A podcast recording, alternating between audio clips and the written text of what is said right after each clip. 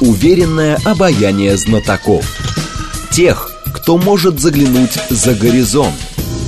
Они знают точные цифры и могут просчитать завтрашний день. Умные парни вновь и вновь выходят в прямой эфир, чтобы многое нам объяснить.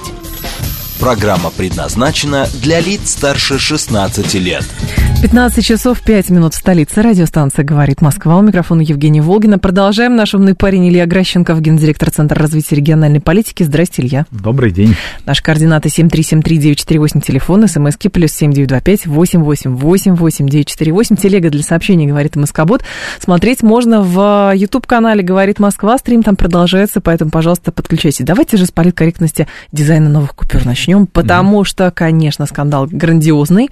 Кто-то, правда, сказал, что этот скандал просто из-за предела телеги не выходит, и все. Но люди озадачены тем, что там. То есть и 1000-ную купюру поменяли, и 5000-ную купюру поменяли, и, в общем, все нашли к чему придраться. А потом еще и придрались к версии РПЦ, которая объяснила отсутствие креста на куполе на новой банкноте в 1000 рублей фразой «это не церковь, а музей». При этом обратили внимание на вот эту башню в Казани, который в 2 раза практически больше со звездой, с полумесяцем, гораздо больше, чем православная церковь. И, в общем-то, здесь, конечно, все вопросы. Как так вышло? Кто дизайнер? Не сознаются, кстати, кто дизайнер, по-моему, не сознаются. Я, по крайней мере, не встречала этого сообщения. Ну, наверное, лично Центробанк рисовал, вот, Эльвира Набиуллина. Кто-то там, да, думаете? Должен быть ответственный. Вот, но вообще, конечно, интересно, потому что вообще деньги носят какую-то такую сакральную, да, историю относительно своего изображения. Как, знаете, там купюру, если в $100 свернуть особым образом, можно под ней там увидеть будущее. Там масонский заговор, да. Вот, но во все века, на самом деле, да, деньги всегда были таким особым предметом того, что на них изображено. Недаром у нас есть вот как бы нумизматика, да, как некое такое целое течение, когда люди именно собирают вот какие-то монеты, купюры, чтобы насладиться, да, так сказать, то, что на них изображено, потому что часто история как-то, да, корректирует. Вот, ну, на одних деньгах, да, например, изображены какие-то события, которые позже, например, становятся, да, общественно порицаемыми, да, и только на деньгах вот этого периода можно увидеть, что когда-то ими гордились, их восхваляли. Вот в данном случае, да, то, что натворили на этих купюрах, почему, как мне кажется, вызвало, да, такое достаточно серьезное бурление. Во-первых, ну, кто-то всмотрелся, да, во все эти изображения, да, и увидел в них скрытые смыслы. Значит, вопрос, вот эти скрытые смыслы, они как бы действительно есть, или это по дурости, как, да, в большей части у нас бывает в государстве, значит, что-то такое произошло, где дизайнеры, ну, как помните, одно время на 9 мая очень любили делать какие-то плакаты, значит, там выясняешь, да, какие-то немецкие танки, значит, там вместо... И перевернутый флаг еще, да, это на другие мероприятия было. Такое. Работает? Да, конечно. Да, вот перевернутый флаг или там эти истребители американские. Ну вот, это же все по дурости, то есть просто берут каких-то дизайнеров. Да. Я поэтому говорю, интересно, кого Центробанк-то взял, да, кто этот. Вот. Поэтому действительно, например, крест на храме могли спилить просто, чтобы он там не влезал, да, или, ну, там, не знаю, заретушировали. Нет, но здесь же другое. Здесь в Российской Федерации символы довольно значимые. И, соответственно, здесь... Так как бы обстановка, насколько я понимаю, обстановка накалена, и, соответственно, у нас страна, которая демонстрирует межрелигиозное, межрасовое согласие и так далее и тому подобное, когда разные народности уживаются везде, но так или иначе возникает иногда вопрос, что там кому-то больше преференции, а кому-то меньше. Тут, ну, какой-то такой легкий национализм где-то присутствует, так мягко скажу. И когда что-то подобное видят, говорят, это они перед ними заигрывают, или все-таки это действительно делается по недомыслию или просто кто-то не оценил, соответственно, значимости происходящего с учетом того, что деньги, и, видимо, если этому такое внимание уделяется дизайну денежному, потому что сами же объясняют, мы хотели, чтобы все федеральные округа были вот на банкнотах отражены, эта история России и так далее, значит, об этом думают, это пытаются объяснить. А тут еще РПЦ говорит, да ладно, это музей, на самом деле. Хотя та же самая Русская Православная Церковь очень ревностно относится к тому, что если там какая-то икона, например, в обычном музее находится, давайте мы ее все-таки себе в храм заберем. Ну, как-то такие двойные немножечко... Послания. Да, двойные послания. По бойцам. Но на самом деле, ну, это же не очевидно. Ну, вот согласитесь, чтобы это самому разглядеть, это вот вы бы разглядели это, и на самом деле меня спроси, я вот так не вспомню, на каких купюрах нас что изображено. И там тоже все не очевидно. Там, например, Красноярск, там, да, на самой крупной купюре, там, Москва как столица, да, не фигурирует. То есть, в принципе, люди не обращают такое сильное внимание на изображение, уж тем более, да, там, померить, кто больше, там, да, церковь или мечеть. А кто обращает тогда внимание? Хорошо, для чего это так? Не, на самом деле, если бы хотели послать послание, разместили бы вообще, знаете, что самое раскалывающее, да, у нас в стране, это всегда образы каких-то исторических персонажей. Сталина нарисовали. Вот если бы, да, вот это бы было послание, значит, на купюре там Сталин, ну, помните, как у нас был этот Дзержинский или Александр Невский, да, там вот, ну, спорили, кому памятник ставить. То же самое, вот кого на купюре. Кстати, посмотрите купюру других стран. Вообще пейзажи очень редкие изображения на купюрах, в основном национальные герои. Ну да, короли и королевы.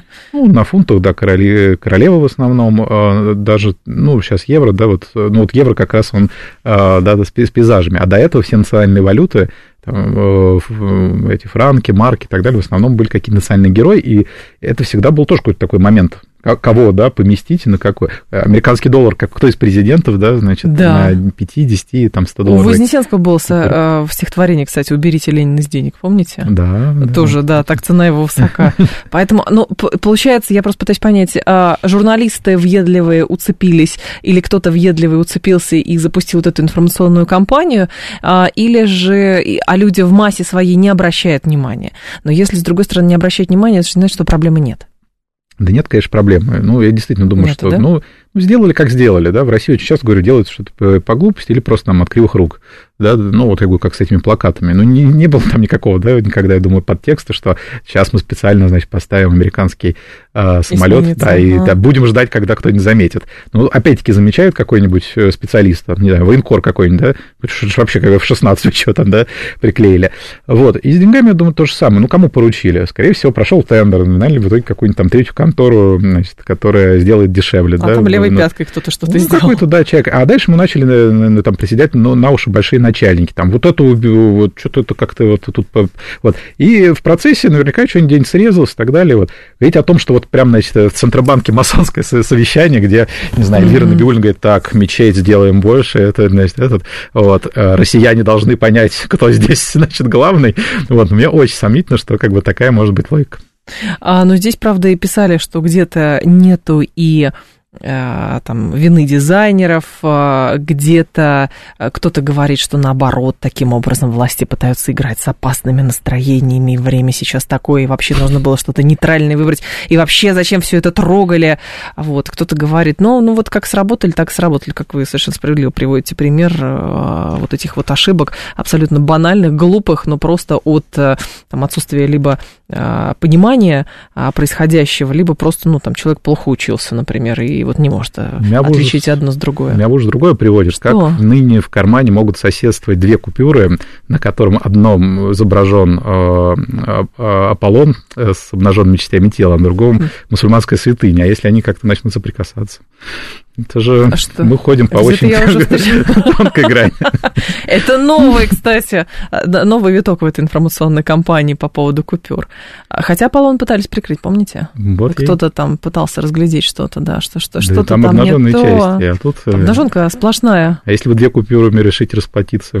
Слушатели наши, кстати, пишут, говорят, не волнуй, что нарисовано, были бы деньги да побольше. Вот, абсолютно, да. Народ у нас рационален. Я тоже, кстати, более чем уверен, что никто не вспомнит, что где на какой купюре нарисовано.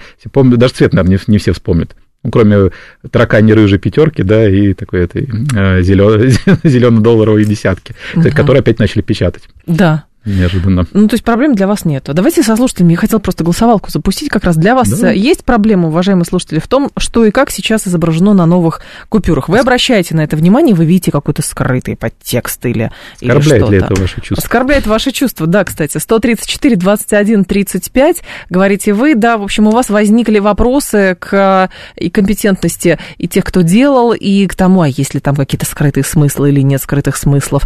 Вы говорите, что да, возникли у вас вопросы 134, 21, 35. И 134, 21, 36 вы говорите, что вообще никаких проблем не видите, правда, никогда не обращали внимания, кто там нарисован, как. Главное, на номинал этих купюр смотреть, и чтобы их побольше было. 134, 21, 36. Оскорбляет, возникли вопросы, говорит наш слушатель. Ну, хорошо, а какие вопросы у вас возникли?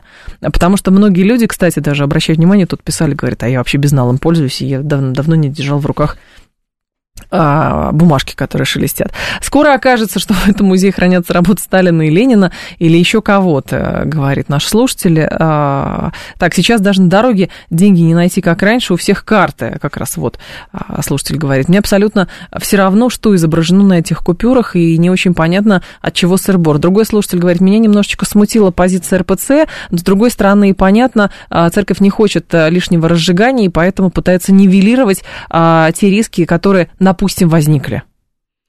Ну, вообще, как бы церковь и деньги, мне кажется, очень разные, да, понятия. Мне кажется, церкви вообще не надо прикасаться и прислоняться, да, к теме монетарной политики даже в виде изображения. Ну, пусть действительно храм, вот, но действительно на купюре я с ним более-менее согласен, что здесь фигурирует именно здание, а любое здание – это музей прежде всего, да, даже если зодчество культово-религиозное. Вот, то есть храм, ну, опять-таки, да, что мы хотим репрезентовать через эту... А что хотим, да, государство же любит символы. Вот. Наши. Ну, что она хочет сказать, что православие, самодержавие, народность, например, да, но нет же... Соседство, религиозное соседство, мир... понимание, ну что-то такое. Да нет, я думаю, скорее всего, они говорят как есть, они хотят через них показать Россию. То есть единственная связность, вернее, не единственная, одна из немногих, я бы сказал, связностей России сегодня – это рубль.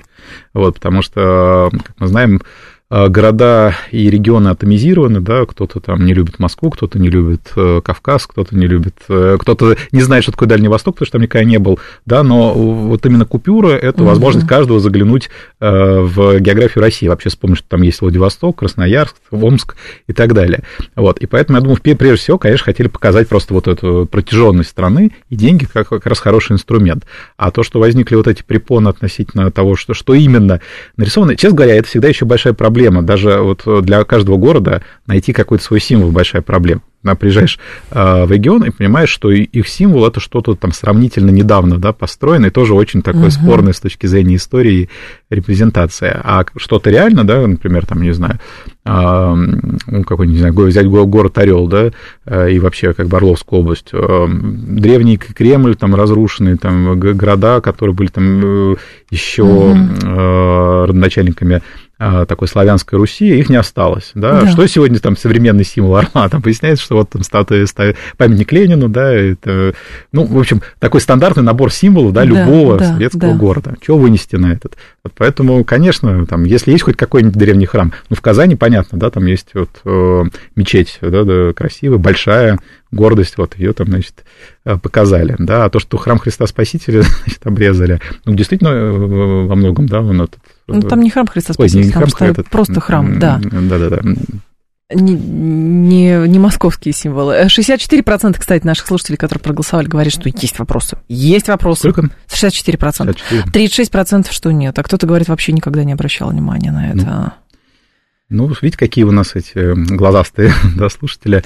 На 5000-й стелле Европы и Азии памятники в стиле конструктивизма. К чему это, говорит Александр, наш слушатель? В общем, есть очень внимательные, въедливые люди. Может быть, нумизматы, кстати. К чему это? К рублю по 200, к доллару по 200, да, примерно? Как вариант? Не знаю. Хотя, с другой стороны, если Центральный банк, так, видите, как очень старался по поводу купюр, может быть, и с рублем такие проблемы были, что, в общем, обращали внимание, какой же дизайн представить. Ну, здесь разные варианты возможно. Здесь, конечно, можно и анекдоты какие-то придумать. Есть другой момент.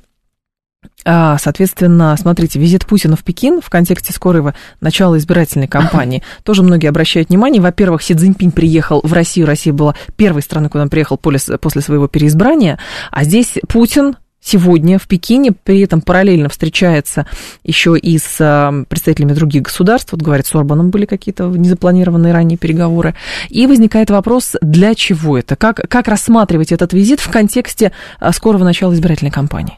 Ну, да, действительно такая поездка Путина перед выборами, потому что кампания начнется в конце декабря, да и... Ну, в принципе, понятно, что если Путин все-таки будет выдвигаться, хотя он, да, официально еще об этом не говорил, вот, ну, я думаю, если мы сейчас устроим голосование, значит, верит ли во второй тур, например, да, или там может победить кто-то другой, вот, то, я думаю, будет больше, чем 64% убеждены в том, что лидер останется прежним. Вот, поэтому, конечно, Путин едет в Китай, с одной стороны, да, договариваться о дальнейшем сотрудничестве, да, взаимодействии. Мы видим, что это взаимодействие, на самом деле, идет не так хорошо, как планировалось, когда мы, так сказать, разворачивались экспрессивно от Запада. Кстати, по-моему, даже мы с вами в этой студии обсуждали, по-моему, поворот на восток. Да. И как раз вот, да, мы там говорим, вот, все, сейчас Китай, значит, станет нам русский и китаец братья навек. Вот, ну, ничего подобного. Такие же проблемы возникают, как и с странами, которые ввели против нас санкции.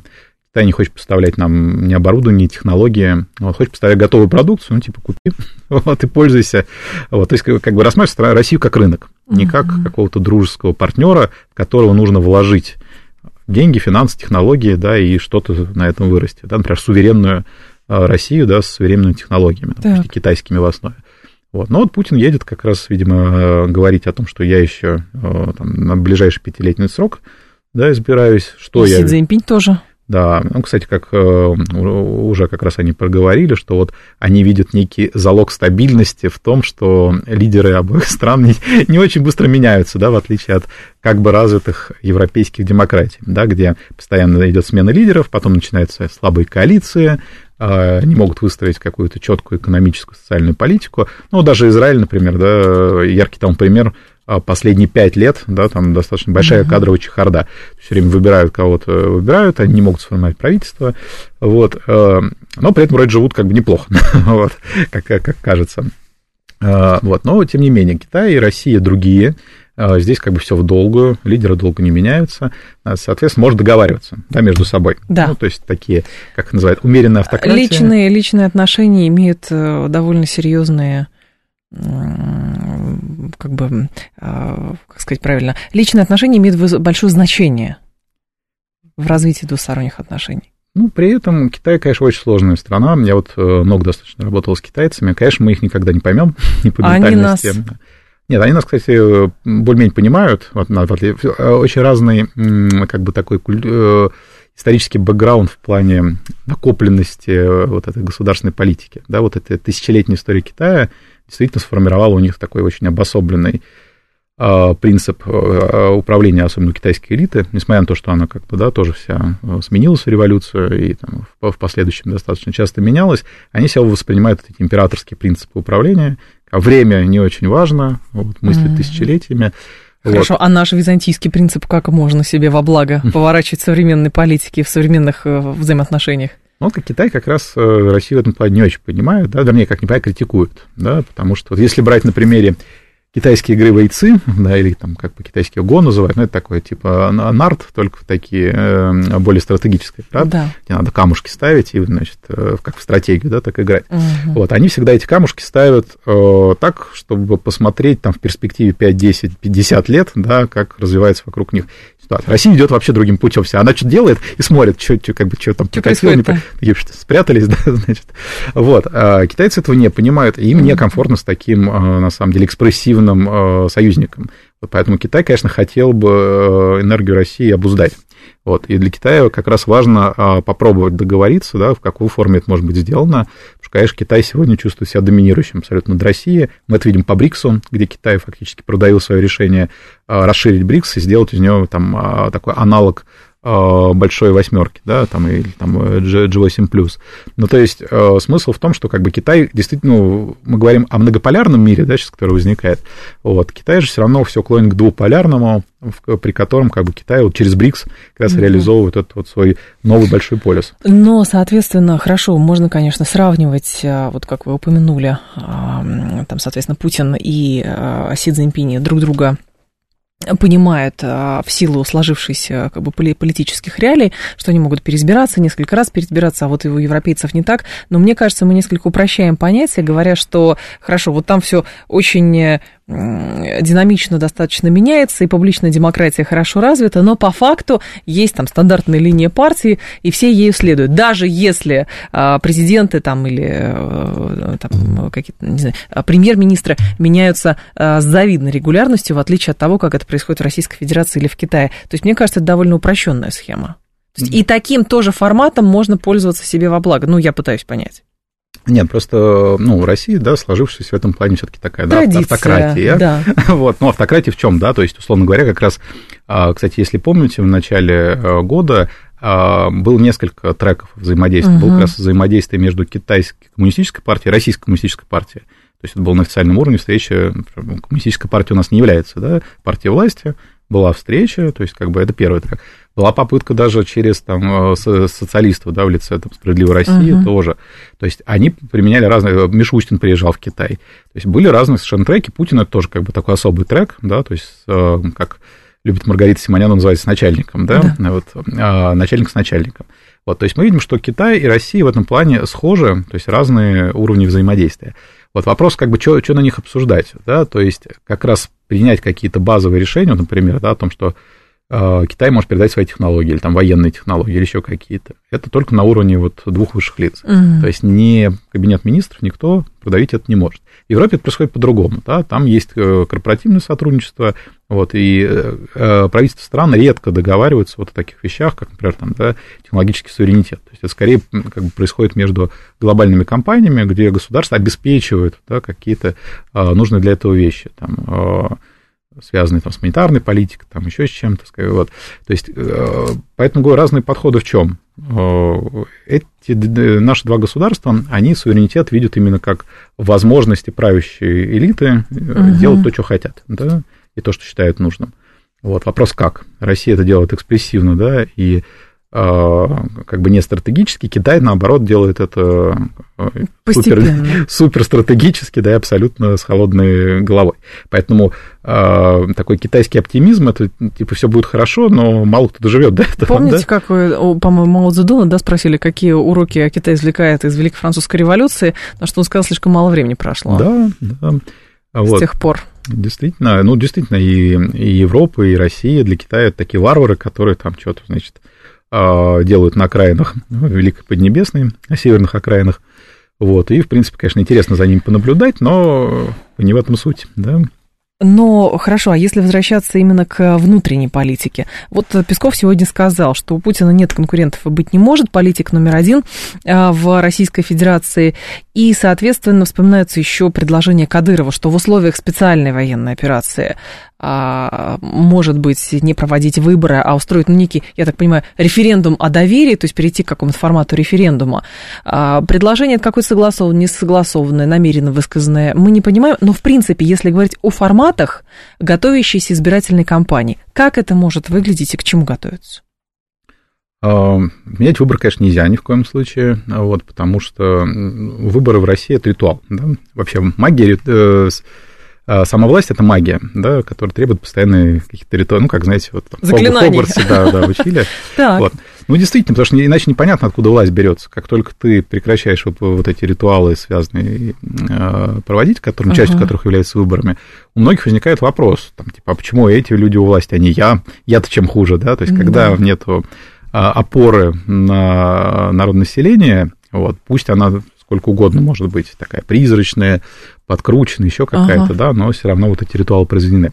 Вот поэтому отменять выборы нельзя. И когда Кадыров об этом говорит, например, это, конечно, сильно расшатывает систему. Вот. Почему? Ну, потому что Кадыров воспринимается как часть ее.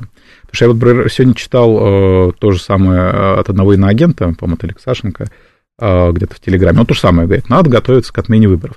Вот. Но просто когда это говорит иноагент, типа, ну, как бы, вот они там, значит, раскачивают систему. Но когда это говорит Кадыров, личный пехотинец Путина, люди говорят, что-то действительно, наверное, у нас совсем плохо в стране, раз решили отменить выборы. Кто сомневается, что Путина могут избрать? Вы сомневаетесь? Значит, кто-то другой сомневается.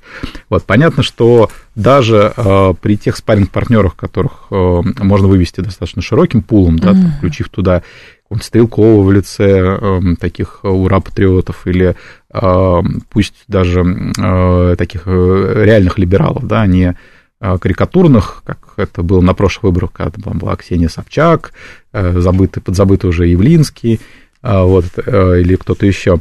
Ну, действительно, например, не знаю, там, Муратов, новые люди, это не совсем либералы, скорее, это такие прогрессивисты, Муратов, не знаю, Шульман, какие-то люди, которые действительно уважаемые. Там кто-то из них иноагент, тоже надо говорить, что, в общем, признанный... Муратов точно иноагент, он, иноагент. Нет, но здесь, главное, для чего? Смысл такой, для чего? Чтобы сделать, скажем так, и так есть претензии к тому, что там люди говорят, мы понимаем, что да, победит Путин, но выборы надо сохранять, но если каких-то карикатурных персонажей взять, они будут дезавуировать даже этот ритуал. Вот в чем дело. Так нет, не будут. Наоборот, власти обладают всеми ресурсами, чтобы демонстративно показать, что уровень их поддержки не превышает, 1-2%. Как это был Собчак, которая в прошлый выбор набрала 1,68. Там обстановка другая была. Тогда либералы были нужны, а сейчас-то они зачем? Действительно, есть проблема. Целеполагание. Усталость, от идущей военной операции и от всего... с ней связано, поэтому, конечно, здесь есть страх, что об этом будут много говорить.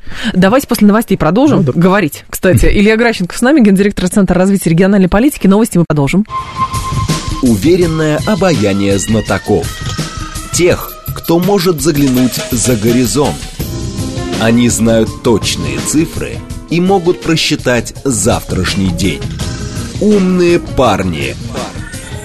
15:36, столица, радиостанция «Говорит Москва». У микрофона Евгения Волгина. Мы с вами продолжаем. Илья Гращенков здесь, гендиректор Центра развития региональной политики. Про выборы говорим, про готовящуюся избирательную кампанию. Насколько я понимаю, формально в декабре должна начаться, да?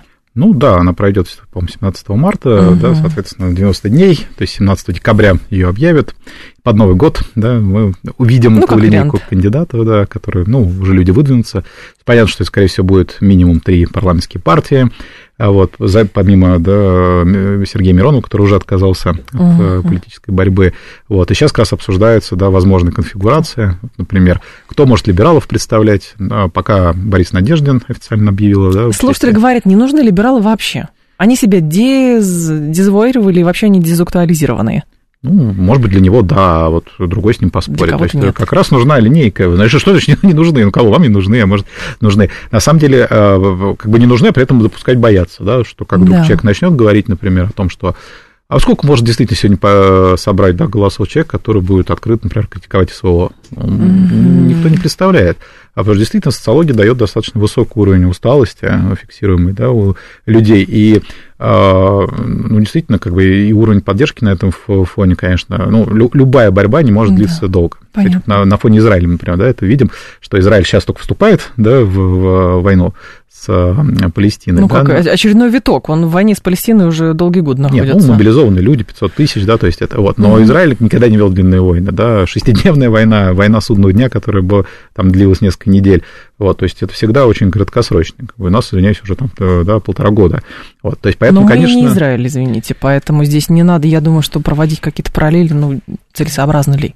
Учитывая, наверное, линию соприкосновения конфликта, она, в принципе, может действительно и... А вы считаете, что, условно, в этой избирательной кампании, допустим, кто-то, например, осмелится вести линию такую, что я приду к власти, и я быстро окончу СВО. Что это такое? Как Трамп, который говорит, если бы я сейчас был, все бы за сутки закончилось. Не будет такого человека здесь. Борис Надеждин, например, я просто с ним очень часто хожу на эфир на НТВ, он там достаточно открыто об этом говорит. И, кстати, всегда фиксировал, говорит, а чего вы боитесь? Говорит, нет тут такой четкой красной линии, что, например, вы не можете, критиковать. Пожалуйста, я против, я говорю. Просто мы не знаем, например, потенциал Надеждина. Мы такие все можем посмотреть, смеяться, сказать, Надеждин, он там типа либерал с 90-х уже такой, в возрасте, Что он там наберет? Меньше процент наберет. И неожиданно может набрать 5%, допустим. Не знаем, сколько. Я не знаю, в любом случае, угрожает ли что-то переизбрать Владимир Путин? Сомневаюсь. А дело не про это, дело не в том, угрожает или не угрожает. Речь идет о том, что, скорее всего, выборы как ритуал, вопреки тому, что говорил, например, Рамзан Кадыров, что давайте просто референдум какой-то устроим, мы и так понимаем, кто президент, они нужны для того, чтобы сохранять, во-первых, как вы сказали, символы, ритуалы и так далее, и плюс понимать стратегию дальнейшего. ну, наверное, там, как может, там, какие люди в систему входят, каких людей где как поддерживают, какие люди вызывают симпатию, вызывают антипатию. Именно, насколько я понимаю, и в этой связи было решение отменить все-таки графу «против всех», потому что есть недовольные, которые, а мне вообще ничего не нравится, поэтому такое количество людей не испортит бюллетени, а вот в графу «против всех» там могут поставить свои. А давайте мы вам просто линейку представим, кто. Если вот не основной, то кто? А в прошлом, кстати, против всех голоса собирал Собчак. Она говорила, если вы против всех голосуете за меня. Вот, поэтому... Маркетинговый хон был на политтехнологии. Да. Ну, если, да, вообще сейчас мы говорим о такой вещи, может быть, тоже... часто повторяем трансфер власти. Да, ведь трансфер власти это не обязательно как бы смена Путина там, на другого Путина. Я вообще тут вот, на днях мы обсуждали образ, возможно, придя после Путина. Ну, когда-то же будет, когда после Путина.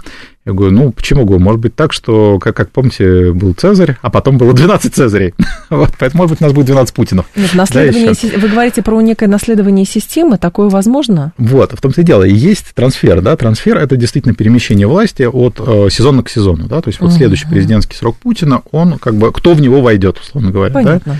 Войдут ли олигархи? Если войдут, то какие? Да, и войдут у нас нет олигархов. Что вы такое говорите? Нет у нас есть кто? Бизнесмены. Авторитетные бизнесмены. Нет, да. Ну, не обязательно бизнесмены. Хорошо, суперэлит их назовем. Суперэлит. 10 фамилий, 10 известнейших, да, или, наоборот, неизвестных, да, фамилий, которые решают судьбу страны. Да, и вот успех будут иметь, например, те, кто умеет лучше играть в го. И все, и круг замкнулся в конце концов. Потому что китайцев надо будет тоже уметь понимать. Ну, да, если мы опять не повернемся на Запад, не надо будет опять играть во что-то другое, в шашки, вот, в Чапаева. Вот, значит, трансфер власти, да, он как раз выборы, в том числе, это и некая институциализация, да, самого процесса трансфера. Ну, то есть, идет президент на выборы, он, во-первых, он говорит в трех измерениях: прошлое, настоящее, будущее. Что было, что сейчас есть. Понятно. Да, как Березовский покойно говорил, деньги были, деньги будут, сейчас денег нет. Вот, президент говорит, что будет, он рисует некий образ будущего, да, там, следующего, 50-летнего там, и так далее. Он показывает людей, свою команду, да, ту самую, он говорит, что такое хорошо, что такое плохо, и люди, как бы, да, там это не организовывалось, сгоняют бюджетников, голосовать не сгоняют, неважно, вот, они все равно подтверждают, да, эту клятву, вот, и если клятва не подтверждена, магии нету, вот, это сразу становится все вопросом домыслов, постепенно хунтоизации, да, и так далее, вот, и за власть начинают бороться не политическими методами, а силовыми, да, вот, Шойгу, где снаряды, да, там, условно говоря, вот, поэтому, конечно, выборы нужны, и Кадыров, кстати, который, между прочим, у себя постоянно избирается, да, хоть из, там, 90, сколько он там, 99, из 9,2%, да, там лидер. Вот, что-то у себя он никогда не отменяет, хотя, вот, казалось бы, там давно можно было бы в Чечне проводить референдум о доверии, да, вот, хотя, да, тут сейчас такая даже модель там существует, но где, вот, но люди предпочитают избираться, если могут это сделать. Вот поэтому выборы будут, я вот не сомневаюсь. Президентская кампания, я думаю, во многом может как раз быть вокруг темы СВО и образа как раз, когда и чем она закончится. Что мы пока, кстати, думаете, ни разу не мыслили вообще, что нас ждет после. Да, потому что не имеет смысла мыслить об этом сейчас. Ну, вот эти досужие разговоры, что СВО это надолго, что это там на десятилетие, столетие там, и так далее, она на самом деле, как всеми Хогвартс не поменяем, как дементоры Азкабана, значит, высасывают надежду, да, из людей. Потому что люди хотят при жизни вообще-то еще пожить нормально. Здесь же есть другая проблема, понимаете, кормить людей... как это, напрасными какими-то ожиданиями тоже не стоит, потому что сложный период, и вот его надо закончить, а потом уже понимать. То есть я думаю, что подспудно понимают, там, что делать с ветеранами, да, боевых действий, как они будут встраиваться в политическую систему, чтобы не было такого, когда после, например, афганской кампании были люди, которые вот встроились, не встроились, там, значит, кто-то стал криминальным авторитетом и так далее. Эти все вопросы будут. Но это скорее какие-то тактические задачи, мне кажется, не совсем стратегические. Про образ будущего, ну, хорошо, есть у нас концепция там, национальных ценностей, есть у нас, вот слушатель говорит, а что, для образа будущего прям идеология нужна, а у нас есть один путь, и мы им следует, нет, вариация возможна, мир стремительно меняется. Так нет, ну, у нас же есть вполне уже, да, официальная точка зрения на то, что СВО – это лишь небольшой фрагмент, да, глобального противостояния там Запада, это все там арена прокси-войны и так далее. Да, и при этой же логике тогда хорошо, да, а в чем, собственно, заключаются итоги вот этого глобального противостояния? В чем этот многополярный мир? Условно говоря, образ будущего. Идиот, мы едем на китайских машинах, да, там до конца времен, или мы разрабатываем свои, ездим в своих ладах, которые скоро будут как китайские. Или мы снова миримся с Западом. Вот, или мы миримся с Западом, потому что, например, вот даже локальный образ будущего, вот второй раз вспомяну Орел, в котором я был на прошлой неделе, там строят аэропорт. Угу. Вот, и сейчас небо закрыто как раз из-за СВО, там, когда открою, значит, это... А я спрашиваю, а на каких самолетах мы будете летать в Орел? Потому что я не очень себе представляю. У нас вот уже едешь по Шереметьево, там какое-то кладбище разобранных самолетов, переставляют эти запчасти, вот этот каннибализм. Я кладбище прям не видела. Ну, стоят, не, ну, обратите внимание, их там много, стоит самолет на закрытыми этими... Накрытые. Да, угу. Как он, брезентом, да, вот, и у него там сняты двигатели, сняты еще какие-то части и так далее. Вот, сам летел тут на одной компании в Ленинград, среди полета отказали двигатели, вернулись обратно. Ну, то есть, очень много стало поломок. К чему все это? У нас будет свой самолет или не будет? В перспективе 5, обещают, 10, 15 лет. Обещают к 30-му году там что-то 500 самолетов каких-то. Ну, к 30-му году. Лично говорил с Мишустиным, он говорил, вот в следующем году пермские двигатели выпускают уже вот на испытание свой этот самолет. Да. Вот, не знаю, выйдет он или нет. Что-то я спрашивал, как пермские потом двигатели, они говорят, ну, в следующем году что-то они так смялись. Вот, поэтому вот это хотя бы локальный образ будущего, на чем в аэропорт в Орле будут летать самолеты. Или они не будут летать, или он откроется, и там, я не знаю, будут продавать китайские тапочки, например, потому что нечем будет его загрузить, да, в качестве самолетов. Вот, это локальный образ будущего. Глобальный, да, то есть, что мы видим вообще в качестве цели существования государства, да, вот этот суверенитет, который... Что такое суверенитет? Это свобода. Да, вот, как выяснилось в 90-е, людям, когда дают полную свободу, не знают, что с ней делать. Они сразу наоборот. Дайте рамки, пожалуйста, дайте рамки, куда следовать. Ну, патернализм определенного рода. Вот, есть государственный патернализм. Вот дайте суверенитет государству. Вот государство способно, как и человек, его реализовать, да, эту свободу. Или нет, или оно будет также искать рамки, стройте нас в Китай, стройте нас обратно в Запад, стройте нас еще там в какой-то... Но это же не сейчас появилось, понимаете, у нас же все равно страна, ну так или иначе, страна крайностей. Сначала шли одним путем, потом резко начали там, в 3 дня убеждать, что это был неправильный путь, а теперь давайте в другой путь, и там готовы последние штаны с себя снять, лишь бы нас приняли в новый светлый мир. Потом те же самые люди, которые ратовали за новый светлый мир, говорят, нет, сейчас времена поменялись, надо следовать, значит, другому, там, значит, в фарватере другой линии. То есть, ну, как бы, видимо, в нашей стране так сложилось, не знаю, трагически ли, или просто объективно, что мы люди крайностей. Да, и у нас эти две крайности выражены, например, с одной стороны, сейчас правая крайность, это какие-нибудь там дугинцы, да, и такие... Но мне кажется, это вот не совсем прям вот встраивается в, прям вот в повестку, в систему. То есть есть люди, которые преследуют дугинизм, ну, в смысле, вот идеологически, следуют ему и готовы его экстраполировать на всю страну. Так идеологический дугинизм, он как раз такая партия смерти, типа вот русские хорошо умирают, вот мы не должны ничего бояться, и вообще в любом непонятном случае мы готовы умирать, да, массово, как в фильме ДМБ, там, когда говорил, там, давайте этот, как его, бахнем. Вот, кстати, бахнем, между прочим, вот мы смеемся, очень, я не знаю, сколько процентов можно набрать, спроси людей, там, готовы ли вы там ради бахнуть защиты уже своего чести и достоинства, да, значит, бахнуть, да, и учетом, что по вам тоже бахнут. Да не знаю, куда-нибудь. Вот. И с учетом, что и по вам бахнут. А скажешь, ну штат тоже настроено бахнуть уже. В общем, те, кто хочет бахнуть, их хоть изучим, как бы медицинский факт получим, да, какой-то сколько таких процентов. Не, я тоже уверен, что их там 1%, допустим. 1% на 150 миллионов, это 1,5 миллиона, да, значит, это тоже как бы значимая какая-то группа людей. Если их собрать, условно говоря, всех на Красной площади, то это будет очень большое. Ну, хорошо, а как тогда? Вот ваши варианты, какие, как это можно хотя бы выстроить дорожку к, даже не просто к этому образу будущего, а просто, чтобы выстроить дорожку и формулировать, начать, а что мы себе представляем. Потому что, ну, правда, опять же, к вопросу крайностей. Были люди, которые сейчас, значит, богатые люди, были встроены в систему власти, бизнеса, науки, говорили, что вот мы сейчас вам построим классный капитализм, так не так, Россия в рынке, что там, давайте, значит, пацифизм, военщину долой и прочее. И те же самые люди, простите, уехали, ряд из них, из страны, потому что они не могут жить в стране, которая воюет с соседом, уехали в другую страну, которая воюет с соседом, и теперь присягают на верность этой стране, которая воюет с соседом, я имею в виду арабо-израильский конфликт, и там готовы помогать, готовы даже там в ряды армейские вступать, и ничего, и считают, что все правильно происходит. Но это тоже как-то странно. Ну, нет, на самом деле тоже их можно понять, да, в чем разница да, между там, Россией и Израилем, кстати, да, там, во-первых, она даже на уровне каких-то ощущений, да, вот, кстати, на Израиль, кстати, вот, да, ну, вопиющее нападение, да, террористическое нападение, вот, это было как бы все-таки неким триггером, который, как мы видим, проблема, например, конфликта России и Украины была в том, что вот эти на 6 часов успели, они в итоге обернулись... Но до этого было 8 лет других. Ну, оно же по-разному бывает, понимаете? Если все сводить к тому, кто первый начал, ну... Нет, одно говорит первое. Второе, да, там, да. Там понятное отношение к солдату.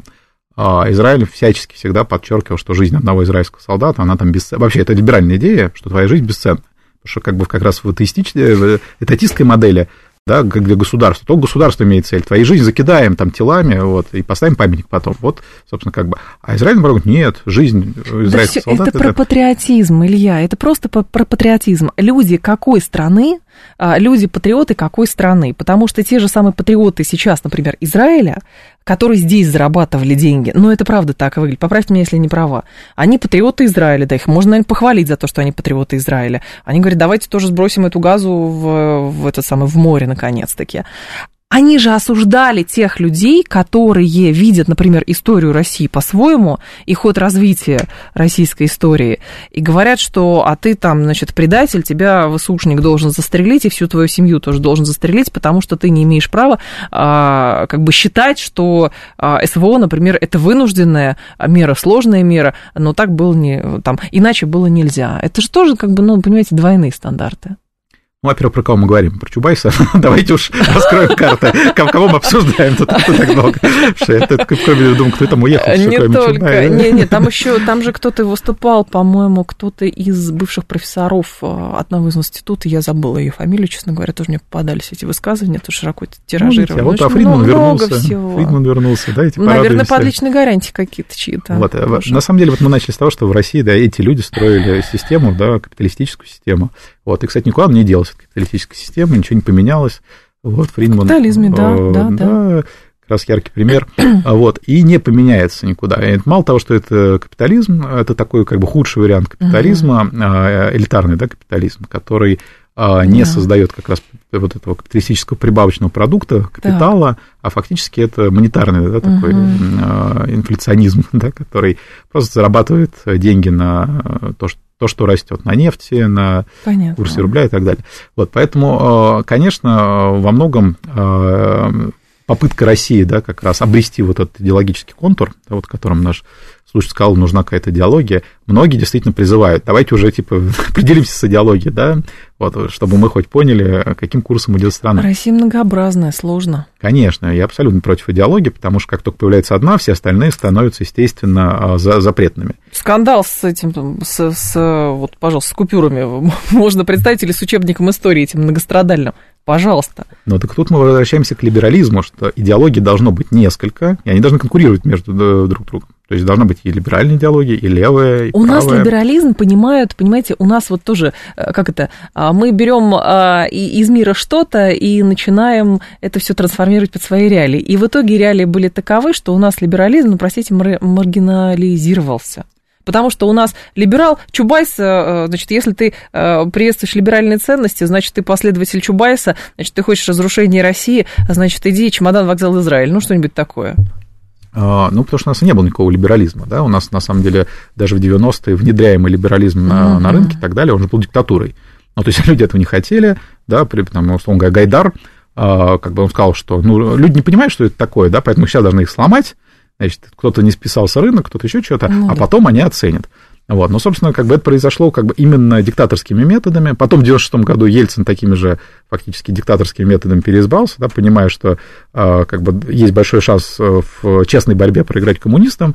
Ну, вы же не хотите себе отката в прошлое, да, значит, поэтому мы должны как-то подкрутить систему, а дальше тоже они поймут. И вот каждый раз Это возникала ситуация перелома ради благих намерений. А почему у нас тогда сложно в период, какой-то более стабильный, что ли, формулировать этот образ будущего? Почему у нас это происходит на сломе? И в итоге, как это было? Вот была Российская империя, соответственно, сломали, на руинах начали строить новое государство. Был Советский Союз, не смогли вовремя реформировать, трансформировать, разрушили, на обломках стали строить что-то другое. Но более-менее вроде бы получилось из 90-х годов сделать такую более спокойную, сытую, в общем, развивающуюся Россию, но тут новый вызов, который так или иначе все равно, мы так живем на планете Земля, человечество постоянно борется за место под солнцем, в том числе путем каких-то военных кампаний, так, увы, такова, видимо, сущность человеческая. Вот. И получается опять на сломе все. Да, поэтому как раз вот путь эволюции,